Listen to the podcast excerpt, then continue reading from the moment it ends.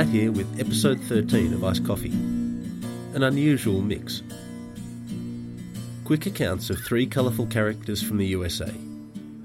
One a kind of anti Weddell, one who never ventured south but whose ideas of what might lie there held tremendous influence, both positive and negative, in shaping American governmental ambitions and subsequent lack of ambitions regarding Antarctica.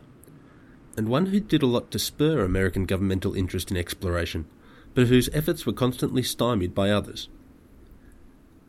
Then, an interview with Sue Halliwell, whose first venture south coincided with one of my summers on Ross Island, though we never bumped into each other at the time, and whose subsequent experiences in the Arctic warrant a follow up interview for some first hand compare and contrast discussion.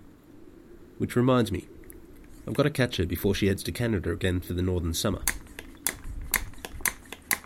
First cab off the rank is our Anti Weddell. American sealer and suspected fantasist Benjamin Morrell first approached Antarctica as chief mate on the sealer Wasp under Captain Robert Johnson. No, not that Robert Johnson. The Wasp sailed for the Shetland Islands in 1821. Morrell was noted for surviving a near drowning, for recovering to the Wasp when his small boat was blown beyond sight in a gale, and in playing a leading role in extricating the Wasp from ice that came close to trapping her. On their return to New York, Morrell was made captain of the Wasp for his efforts by the ship's owner, James Byers, while Johnston went on to command the schooner Henry. While Weddell was nearby, naming the area we now call the Weddell Sea after his king, Morrell was sailing in search of sealing grounds and a continent to the south of Cook's Sandwich Islands. Morrell claimed he made the first landing on Bouvetoya, the most remote island in the world, discovered almost a century earlier by French explorer Jean Baptiste Charles Bouvet de Lozier, and my apologies to any Francophiles. The Wasp became the first American vessel to sail south of the Antarctic Circle and continued to explore until March 1823. The highest latitude Morrell reached is recorded as 70 degrees 14 minutes south. The Wasp headed north a month after Weddell. Such was the pressure to find and exploit untouched seal stocks. Morrell claimed open waters lay ahead and that he likely could sail to the pole if only dwindling supplies of cooking oil didn't force his hand to turn the ship about. While Weddell, who was ridiculed as a charlatan for accurately reporting open water where people expected ice, Morrell fallaciously claimed to find hundreds of nautical miles of coastland in the same landless waters. His claims, made in a ghost written publication almost a decade after his return from Antarctic waters, waxed lyrical the way was open before me, clear and unobstructed. The temperature of the air and the water mild, the weather pleasant and the wind fair. Under such tempting auspices, it was with painful reluctance that I relinquished the idea. The vassals of some petty despot may one day place this precious jewel of discovery in the diadem of their royal master. Would to heaven it might be set among the stars of our national banner. You can almost hear the trousers. Morrell's claims weren't taken entirely seriously, with Charles Enderby, one of the Enderby brothers whose sealing and whaling company played a prominent part in the exploration and exploitation of the area, comparing Morrell to Baron Munchausen, an 18th century German nobleman whose self aggrandizing tall tales saw him lampooned in fiction and granted the dubious honour of linguistic longevity when his name was applied to a suite of psychological conditions characterized by lies and delusions but they also weren't entirely discounted until 80 years later. New South Greenland, as Morrell named his fictional coast, was demonstrated as absent by Wilhelm Filchner and other members of the Gauss's crew in 1912. More on this in an episode dedicated to Filchner, one of five expedition leaders let loose on the Antarctic in that red letter year for exploration south of the Convergence. The Wasp spent a year roving the Pacific before returning to New York. Morrell sailed on three subsequent voyages, once on a ship called Tartar and twice on a schooner named Antarctic, which Morrell claimed as a nod to his southern exploits. His ghost written memoir, A Narrative of Four Voyages, covers these journeys and makes, I'm told, entertaining reading. but necessarily says nothing of his fifth voyage. Heavily in debt after his profitless fourth voyage, Morrell sailed in the brigantine Margaret Oakley, which was last seen leaving Singapore in 1835.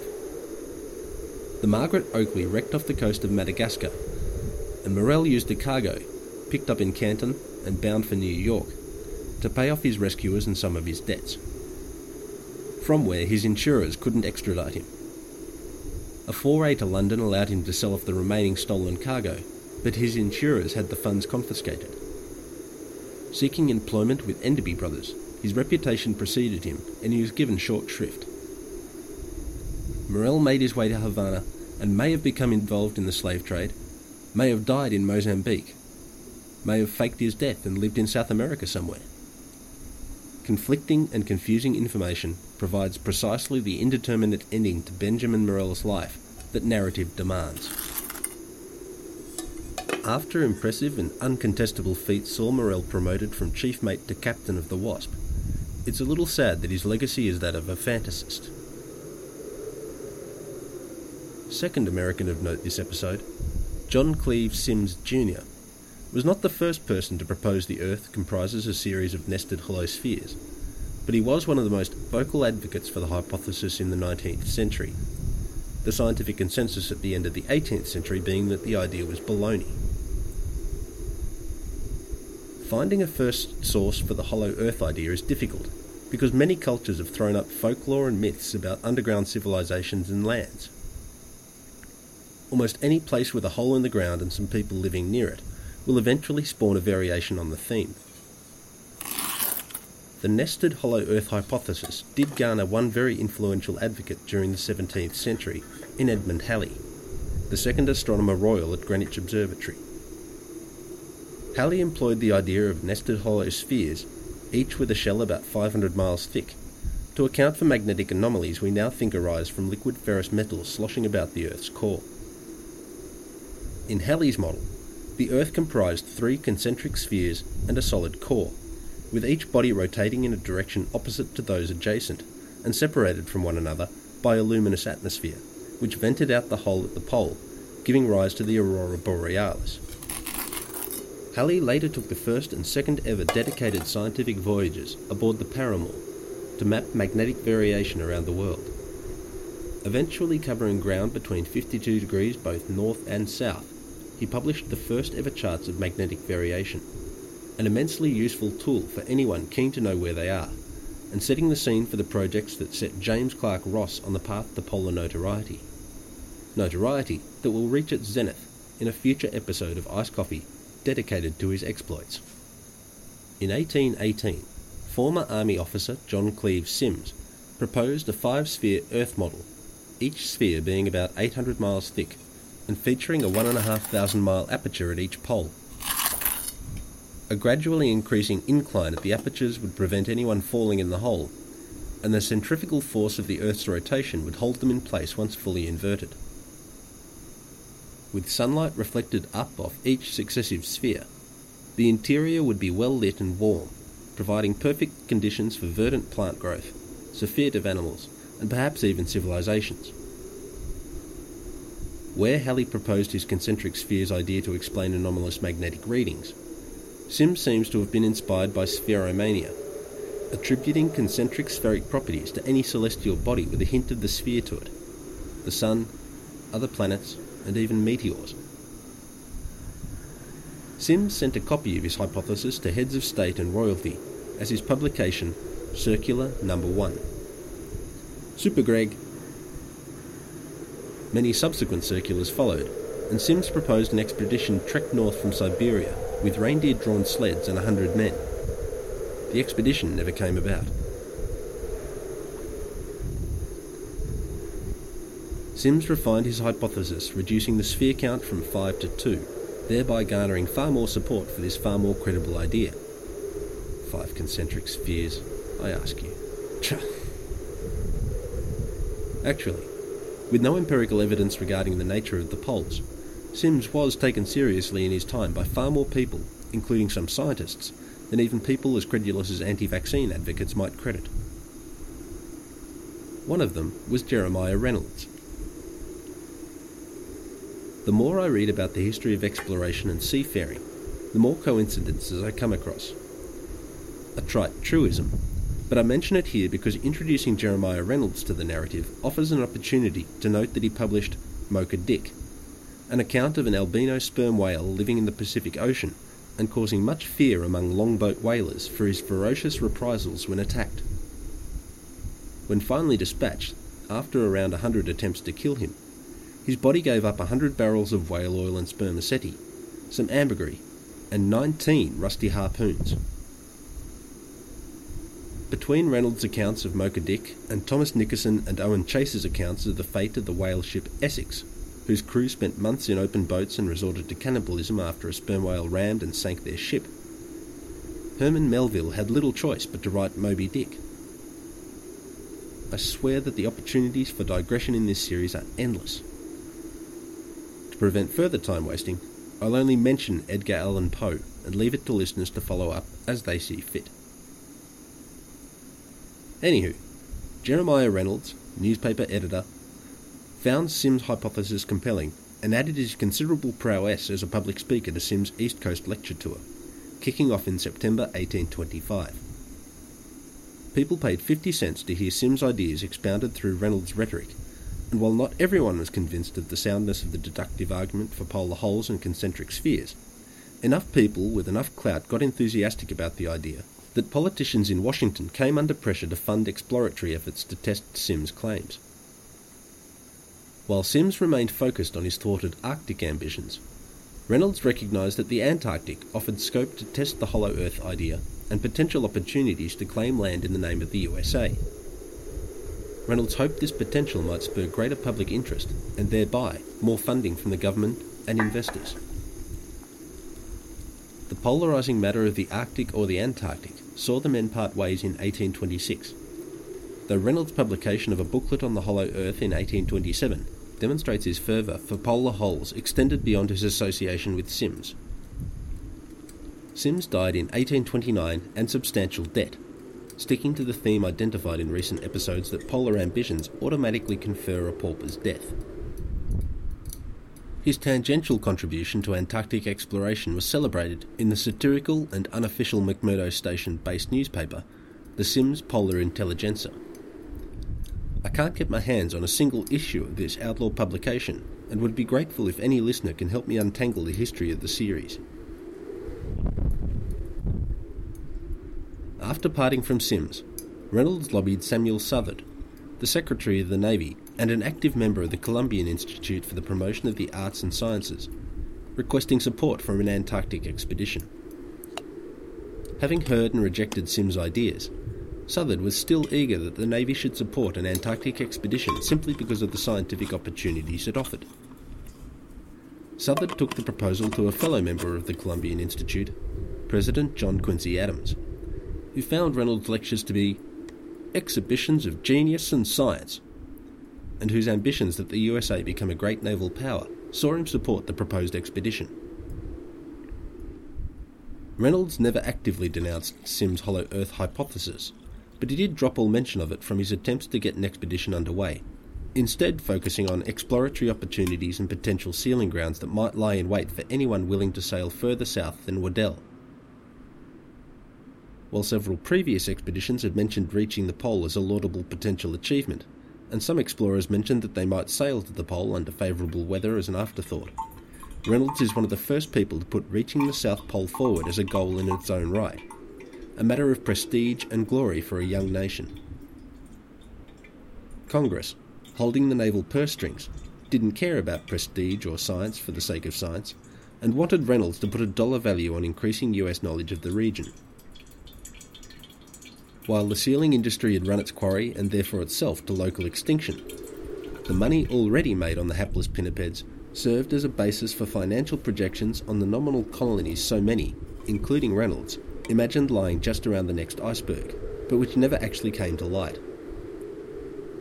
He also played heavily on the depletion of Atlantic whale stocks, prompting American whalers to shift their focus further afield. He imagined the discovery of sea otters in southern waters and added a projection based on the lucrative fur trade for those in the northern hemisphere to the mix.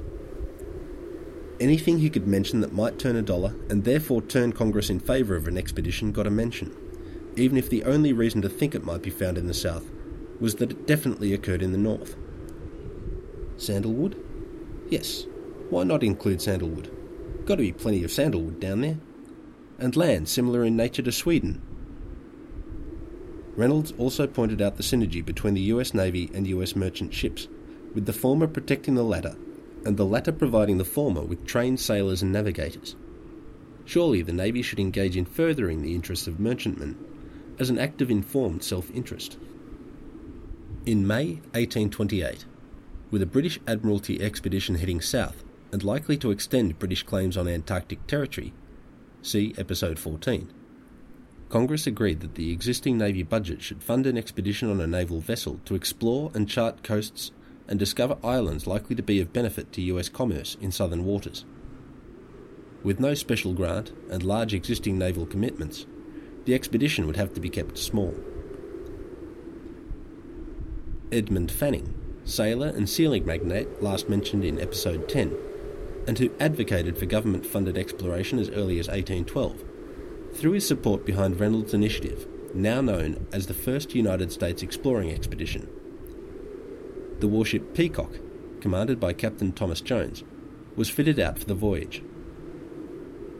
Consultation with New England whalers saw Reynolds add a Southern Ocean survey for right whales to the list of potentially beneficial outcomes, but the tasks set for the Peacock were outstripping what a single ship could achieve. Southard had naval surveyors examine a 200 ton whaling vessel, but Senator Robert Hayne, suspicious that the expedition was chasing shadows in the form of Symmes polar holes, requested more information about the planned voyage. On learning that approaching the pole was listed among the expedition goals, and concerned that attempts to establish American colonies so far from home would place further financial stresses on an already thinly spread navy, purchase of the second vessel was blocked, and the expedition was retasked to only survey coasts and islands already in the path of current economic activities. But the election of Andrew Jackson to the presidency saw even this modest naval contribution to exploration in Antarctica squashed. No government assistance would be forthcoming. Reynolds and Fanning regrouped under the name the South Sea Fur Company and Exploring Expedition.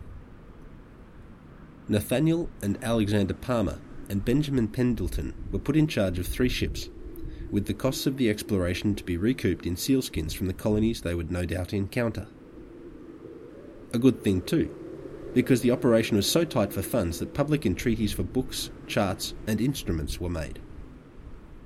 Dedicated scientific staff, enlisted to give the expedition scientific credibility, received almost no equipment or consumables to do the business of collecting and cataloguing specimens. But even the modest ambitions the expedition left home with dwindled as the ships sailed south.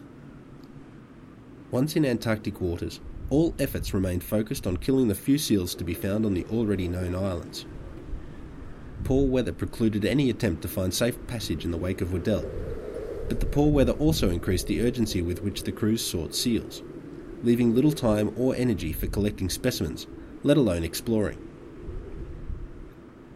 The expedition's naturalist, James Eights, did make the significant first discovery of fossils in the South Shetlands, revealing that the land was once capable of supporting large plant life. With scurvy setting in among the crews, the expedition headed to Valparaiso. Pendleton proposed further sealing in the north and another venture south in the following austral summer, but the crew was sick of facing the Southern Ocean for fuck all sealskins and refused. Forced to choose between going home immediately or trying to sail a ship with no crew, Pendleton sailed for New York. Reynolds was left behind in Valparaiso, and we'll pick up his story after we spend some time with the Brits. Palmer's ship was boarded by pirates on the way home.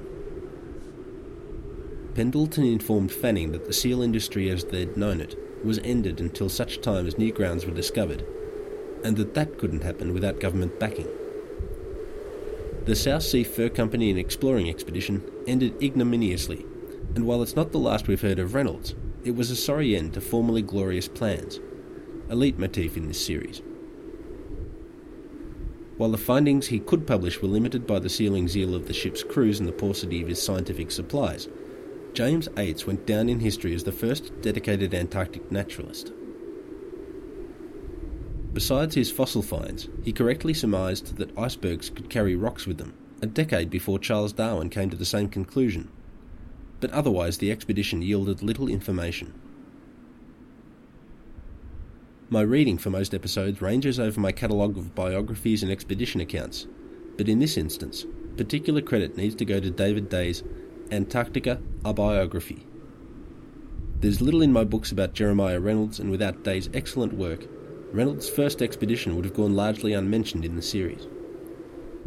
I'll get around to making a full bibliography on the show notes once we revive the other laptop. It fell in the dive hole while we were downloading data loggers. I think the hard drive will pull through. Before signing off, I'd like to thank Rebecca for her patronage. I set out to make the series as professionally as my time and equipment will allow, so having finally decided to try and make this project pay for its own hosting, I don't think I can promise any dramatic improvement in sound quality, but I will try to ensure a minimum length for episodes, with any short accounts collated or combined with an interview, so Rebecca never feels I'm taking the piss. Going with the Patreon approach sits well with me because the patchy tempo of my output wouldn't fit well with regular micropayments. But even so, I'll examine what personal spurs I can employ in getting the content out on a more regular basis. Funding is a perpetual problem for the scientifically inclined. Factor in a jonesing for Antarctic ventures, and you've got a skint Greek tragedy in the making. So, Rebecca, the first listener to take up the offer available at patreon.com forward slash ice underscore coffee, your contribution is much appreciated, and should you find yourself in the vicinity, the coffee's on me.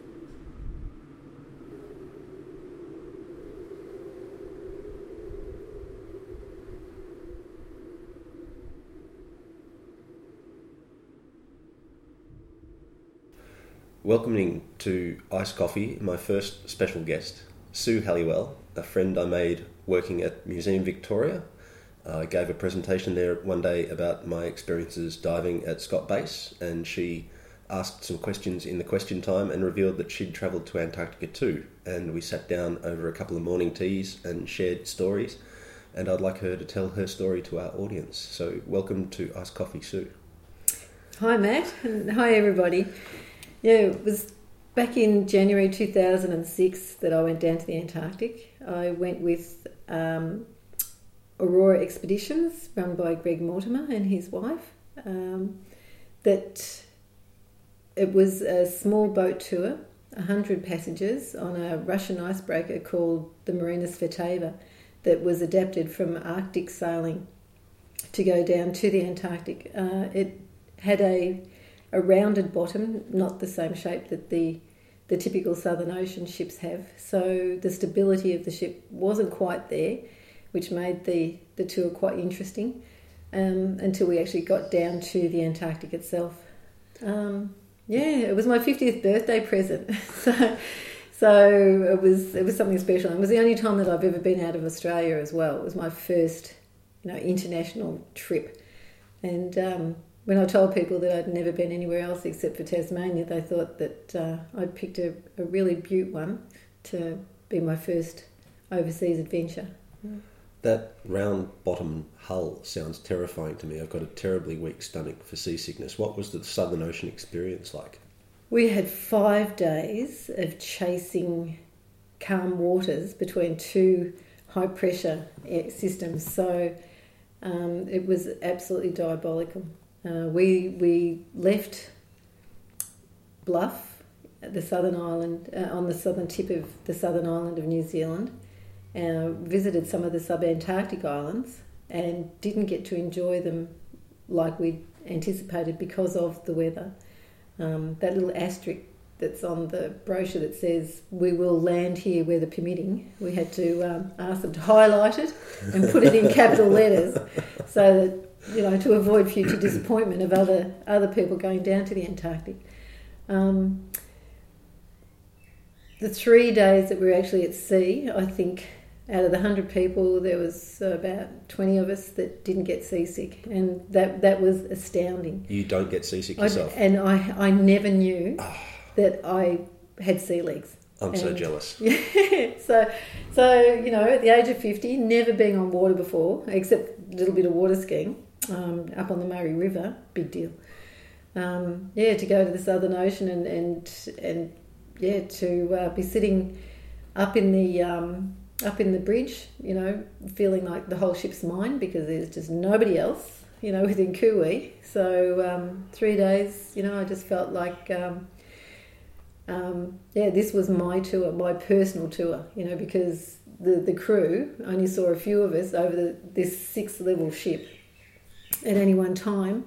Um, and we're always pleased to see somebody who is actually up, upright, you know, and, and coming to meals every meal time and afternoon tea and things like that. But it had a disastrous effect on um, on the actual um, food production for for the for the tour because with the the pitching and yawing of the ship um, was taken the crew were taken by surprise in the in the hospitality area lost a lot of crockery and cutlery and a lot of food was spoilt so our our menu choices were quite narrowed and uh, um, but they did do a fantastic job you know having said that um, the refitting of the ship was put to its test. Uh, a lot of uh, a lot of the wardrobes that had been refitted, drawers and study desks and things, um, you know, didn't stand the tolerances of the ship being pushed around, and um, the contents of the other things in the cabin, you know, squishing against them. So some of the desks were broken, the drawers in the desks, the wardrobes were broken. Uh, so the Boris, the carpenter, the plumber, Boris was the general fix-it man. He he had his job cut out for him, just um, going around for the next couple of weeks, uh, fixing all of the the internal fixtures and fittings for the for the tourists. Again, you've made me very pleased that the United States Air Force helped me avoid my Southern Ocean blooding. it just sounds nightmarish. Yeah. Well, I think this is the point um, that was really brought home to us that we really got the real experience. You know, you think as a tourist you, you're going to get the frills and and um, you know be shown all the good bits of of touring, but we were shown the raw. We had the great clothing, the great footwear. Um, we had the the foreknowledge of navigation and people to, to lead us down to these places and to to be there for us in a medical capacity, in a hospitality capacity, and, and knowledge capacity. But um, we felt that we deserved to be there after crossing the Southern Ocean. You know, we felt we'd earned the right to come down to this absolute pristine environment and to to enjoy it to its full. Yeah. Well, that harkens back to the way you introduced yourself to me in that question session after my presentation. You said, I've only been to Antarctica as a tourist. And that, that sort of broke my heart a little bit because I don't think that people that travel to Antarctica should ever consider that they're just anything, um, unless everyone is just there. I was just there as a diver. Um, there's no one person with a better justification to go there than anyone else. It doesn't have um, ancestral heritage tied to it, like everywhere else on the planet. And the scientists, I'm finding as I research the history more and more, are mostly there for political reasons. So I, I love that people travel to Antarctica as tourists and they come back changed. And I think that that probably does more for the conservation of the continent than any other single factor, that people are coming back as advocates for Antarctica. And the risks of putting ships down there are no greater than the risks of putting science bases down there. And the scientists have done a lot of damage that the tourists would have to catch up before you started playing um, snakes and ladders with the equations of who's done more more harm. I, I just I love that you've been there, and I love that you are passionate about the place. So Yeah. you're not just a tourist, and, and you didn't need to earn the right to go there. You you went there. Yeah, well, I think I think as tourists or as a tourist, um, and talking to the other tourists that were on board or the expeditioners, we, we eventually called ourselves and felt yeah we can be you know we can be called that now.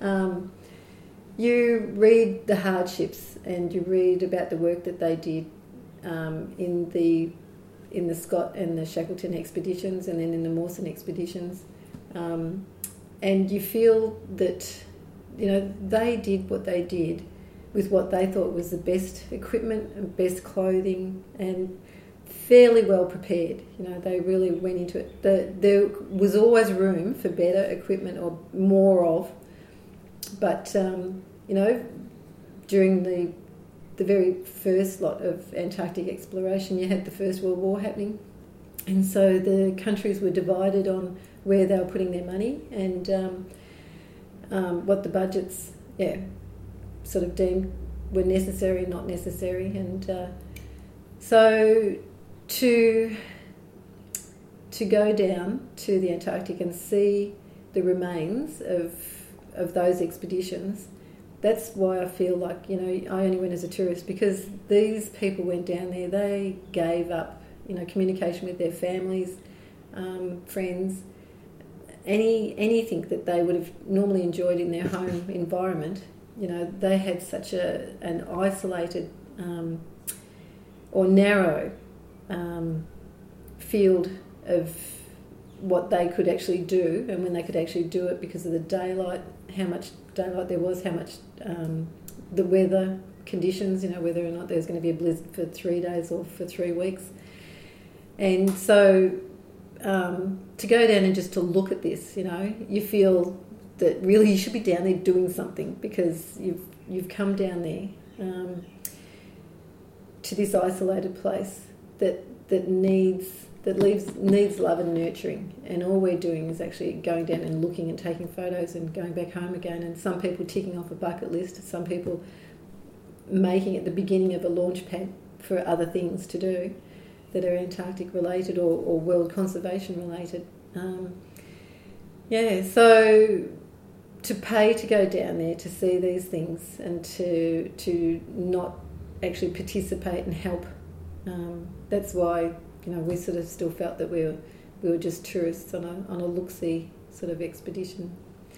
But um, yeah, it's in it's in all of our blood. You know, anybody who went down there cannot come back unchanged. You know, that it's it is something that you can't experience anywhere else.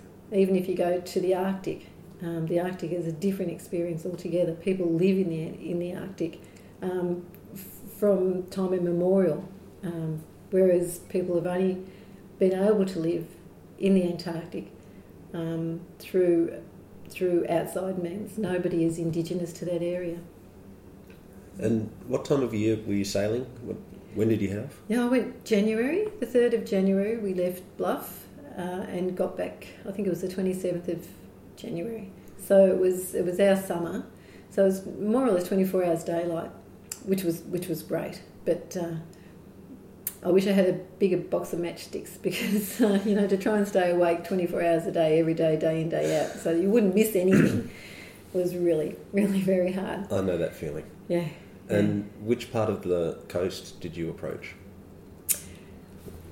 Uh, we went from Cape Adare. We can edit, so if you want to go and find a map. Yeah, yeah. Is it, it's Cape Adare, Cape Adare all the way down to Ross Island. Right. Yeah. So, so we, right through McMurdo Sound. Yeah, right through McMurdo Sound. So only we didn't actually get down to Ross Island uh, because the ice was still fast, so far out, and um, we went to Cape Adare, um, to Coulman Island, Cape Hallett. Um, we helicoptered into the Tourmaline Plateau on the Antarctic, uh, Antarctic mountain range, Trans-Antarctic mountain range, sorry, and down to Ross Island, but the weather wasn't with us, so I think only three or four helicopter um, shuttles actually made it before um, the day's activities were, were terminated. Um, we were f- we then got permission to follow a resupply ship, an American tanker called the St Lawrence, and as long as we kept a kilometre distance between us. But in doing so, the ice, the, the ice just wasn't with us. As soon as they broke the ice, it would just reform again, and, and uh, our, our little icebreaker just couldn't get through. So, um, plan B Mount Brown was is down that way, and um, the guys in helicoptering the um, expeditions backwards and forwards to Ross Island, um, to Scott Base there, um, saw Mount Brown and saw that there was an iceberg sort of trapped in ice but had like a moat around it um, and a fair bit of ice shelf so they could land people um, and then, you know, circumnavigate this iceberg and um, come back on board the Marina Svetaeva as an afternoon sort of activity. And uh, yeah, everybody put their hand up and said, yes, that'd be great, let's do it. yeah, so we did that instead. We visited um, Mario Zucchelli, the Italian base, on the way back. Um, and after visiting Mario Zucchelli, we oh sorry, we went to Inexpressible Island first, and this was at uh, ten o'clock at night until midnight, and we were being broad daylight, and we were being buzzed by this um, twin otter that was owned by Mario Zucchelli, and. Uh, they radioed through if we'd like to visit their base the next morning. They would show us their water treatment plant and uh, treat us to some Italian coffee and stamp our passports and sell us stamps. So that was a win-win situation there. We um, all went to bed quite happy and um, yeah, visited Mario Zucchelli the next day. Then we went on to have an international rescue at sea. Yes, um, a Patagonian tooth fishing illegal tooth fishing vessel, the, the Paloma. Um, one of their crew came to grief. He was hit in the head with some cargo, and he had he had an altered conscious state, and they were really worried about him. Uh, so they put out the mayday. Was there any doctors on board our vessel that would be able to come across to their vessel to to assess this this crew member? Um, so that was um, a big event. It went from probably two in the morning until about three, four in the morning, where some of I'm, I'm not sure if I'm allowed to tell this. You might have to shoot me later, but um, the doctor, um, a person who could, uh, one of the one of the expeditioners was multilingual, and he went across to translate. Um, the Zodiac driver, who was one of the Aurora expedition staff as well. Yeah, so two expedition uh, Aurora expedition staff went across. One with a gun, you know, concealed to make sure that their safety wasn't going to be, be um, put at risk. Um, the Zodiac went over. They assessed the sea uh, crewman and um, brought him back across to uh, Marina Svetaeva where he was transferred to the helicopter because we had two helicopters on board. Um, and he was helied over to Mario Zucchelli. They um, got him over to Scott Base by the Twin Otter, and then he had a Hercules take him back to South America. So he was being looked after within 12 hours. Um, and uh, we were still just puddling around in, you know, in the back down, you know, in the Antarctic. You know. As you pointed out earlier, that's a really far cry from what would have been possible even just 50 years ago. Mm, that's it. Just there yeah. wasn't the the resources or the communications or the capacity to to move people around to that extent. Yeah. If if you got injured, if you got a critical injury, you died a critical death. Mm, that's right. Yep. And like being in those zodiacs. Um, people said, "Weren't you frightened?" I thought, "Well, what's there to be frightened of?" You know, I'm. I was 50 years of age. I thought I've had a fantastic life up to date. I'm doing this because I already had a little sort of a cancer scare, and I thought if I'm still alive at 50, I'm going to do something for my 50th birthday. You know, so I thought, um, no, not really. And they said, but there's 10 kilometres of sea underneath you. If you're in the water, you've got two minutes before you're dead.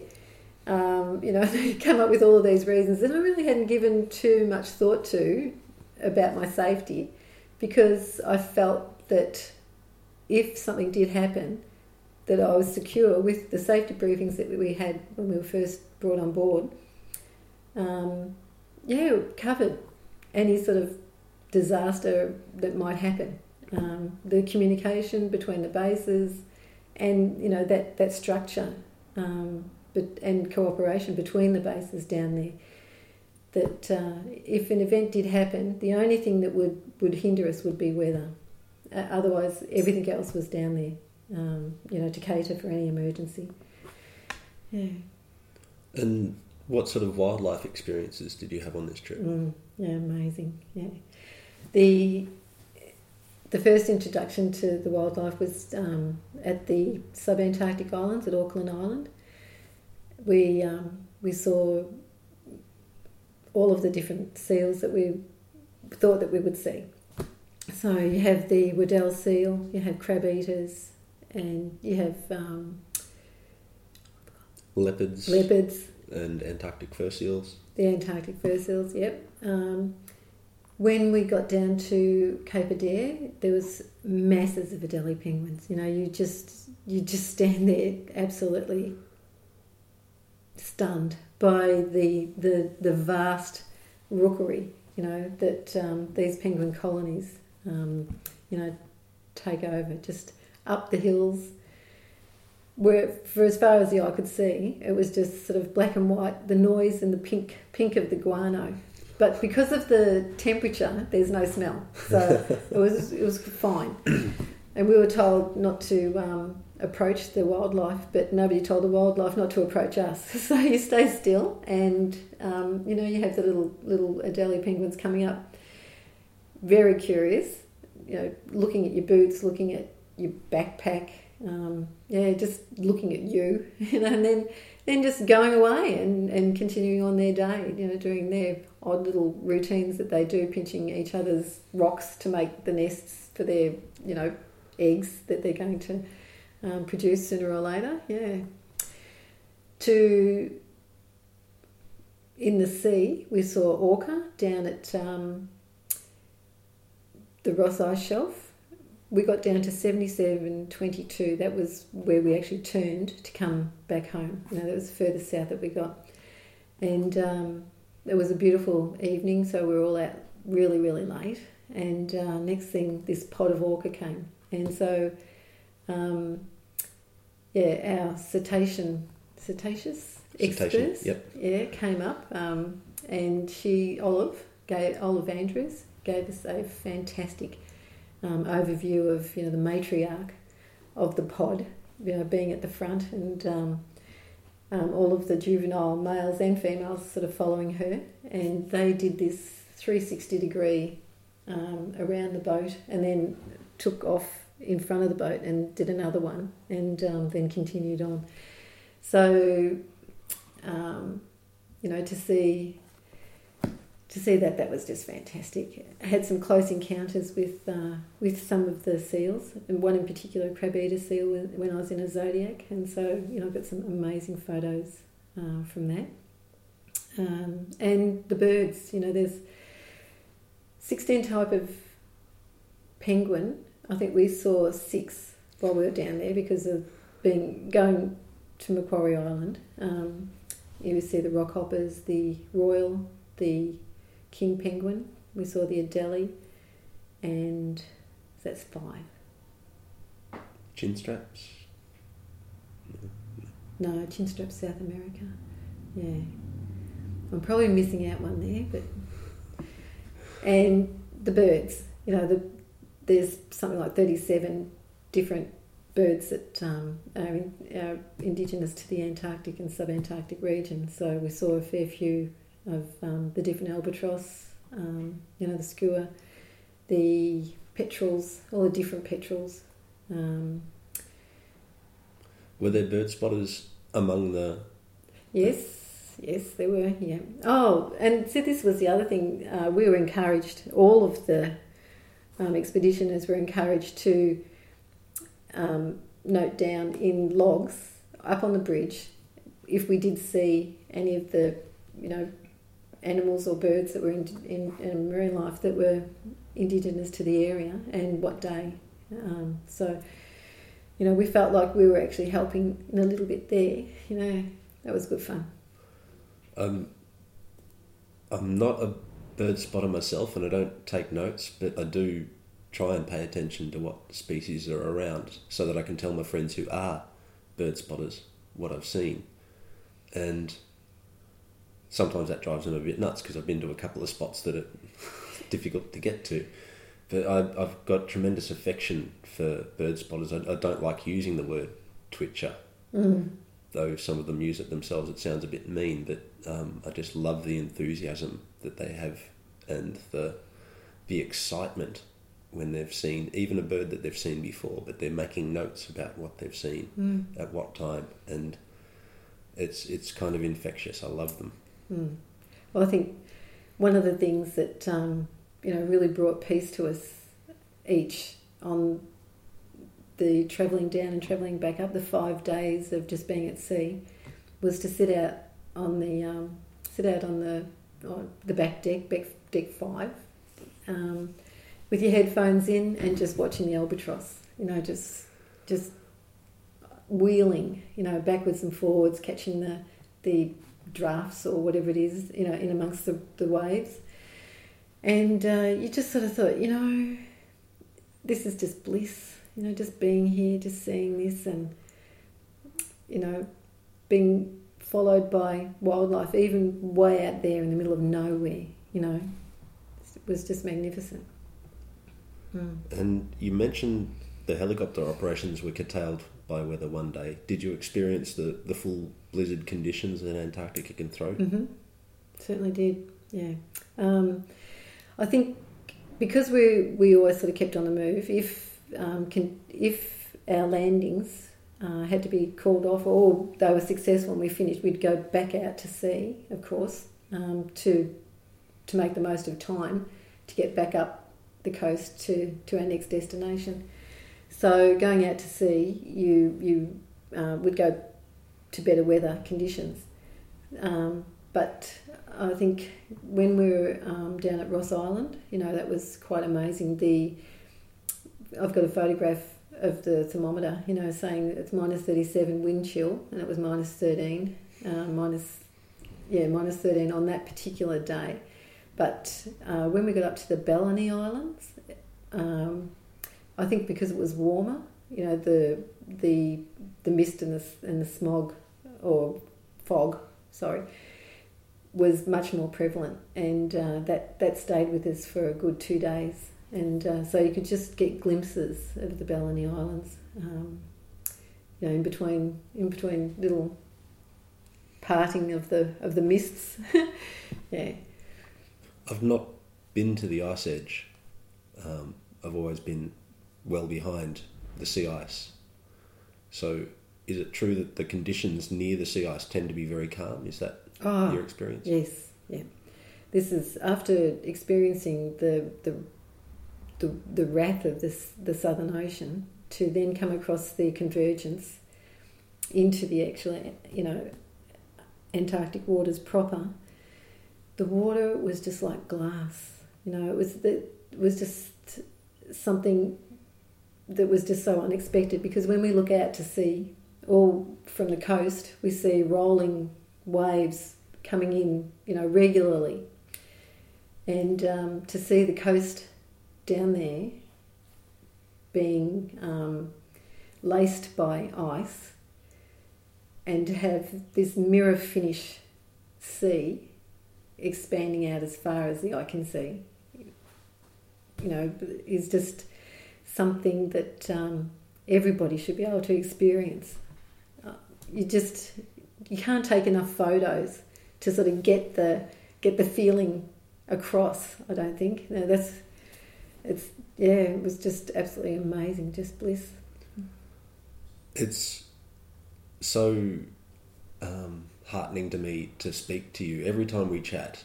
I, I love our conversations and wide ranging topics, but when you speak about your experiences in the Antarctic, there is an extra edge of passion, and it just it just gets me. Um, I knew that this would happen, that the time would slip away, and we won't have time to discuss your work in the Arctic. You've you've worked a season in the Arctic, and you're going back there Mm-hmm. for another season in the north, and that's a whole other story. And I'd, I'd like to catch you before you go north again. But I'd also like to speak to you at some point about your experiences um, chasing up Antarctic history through the various museums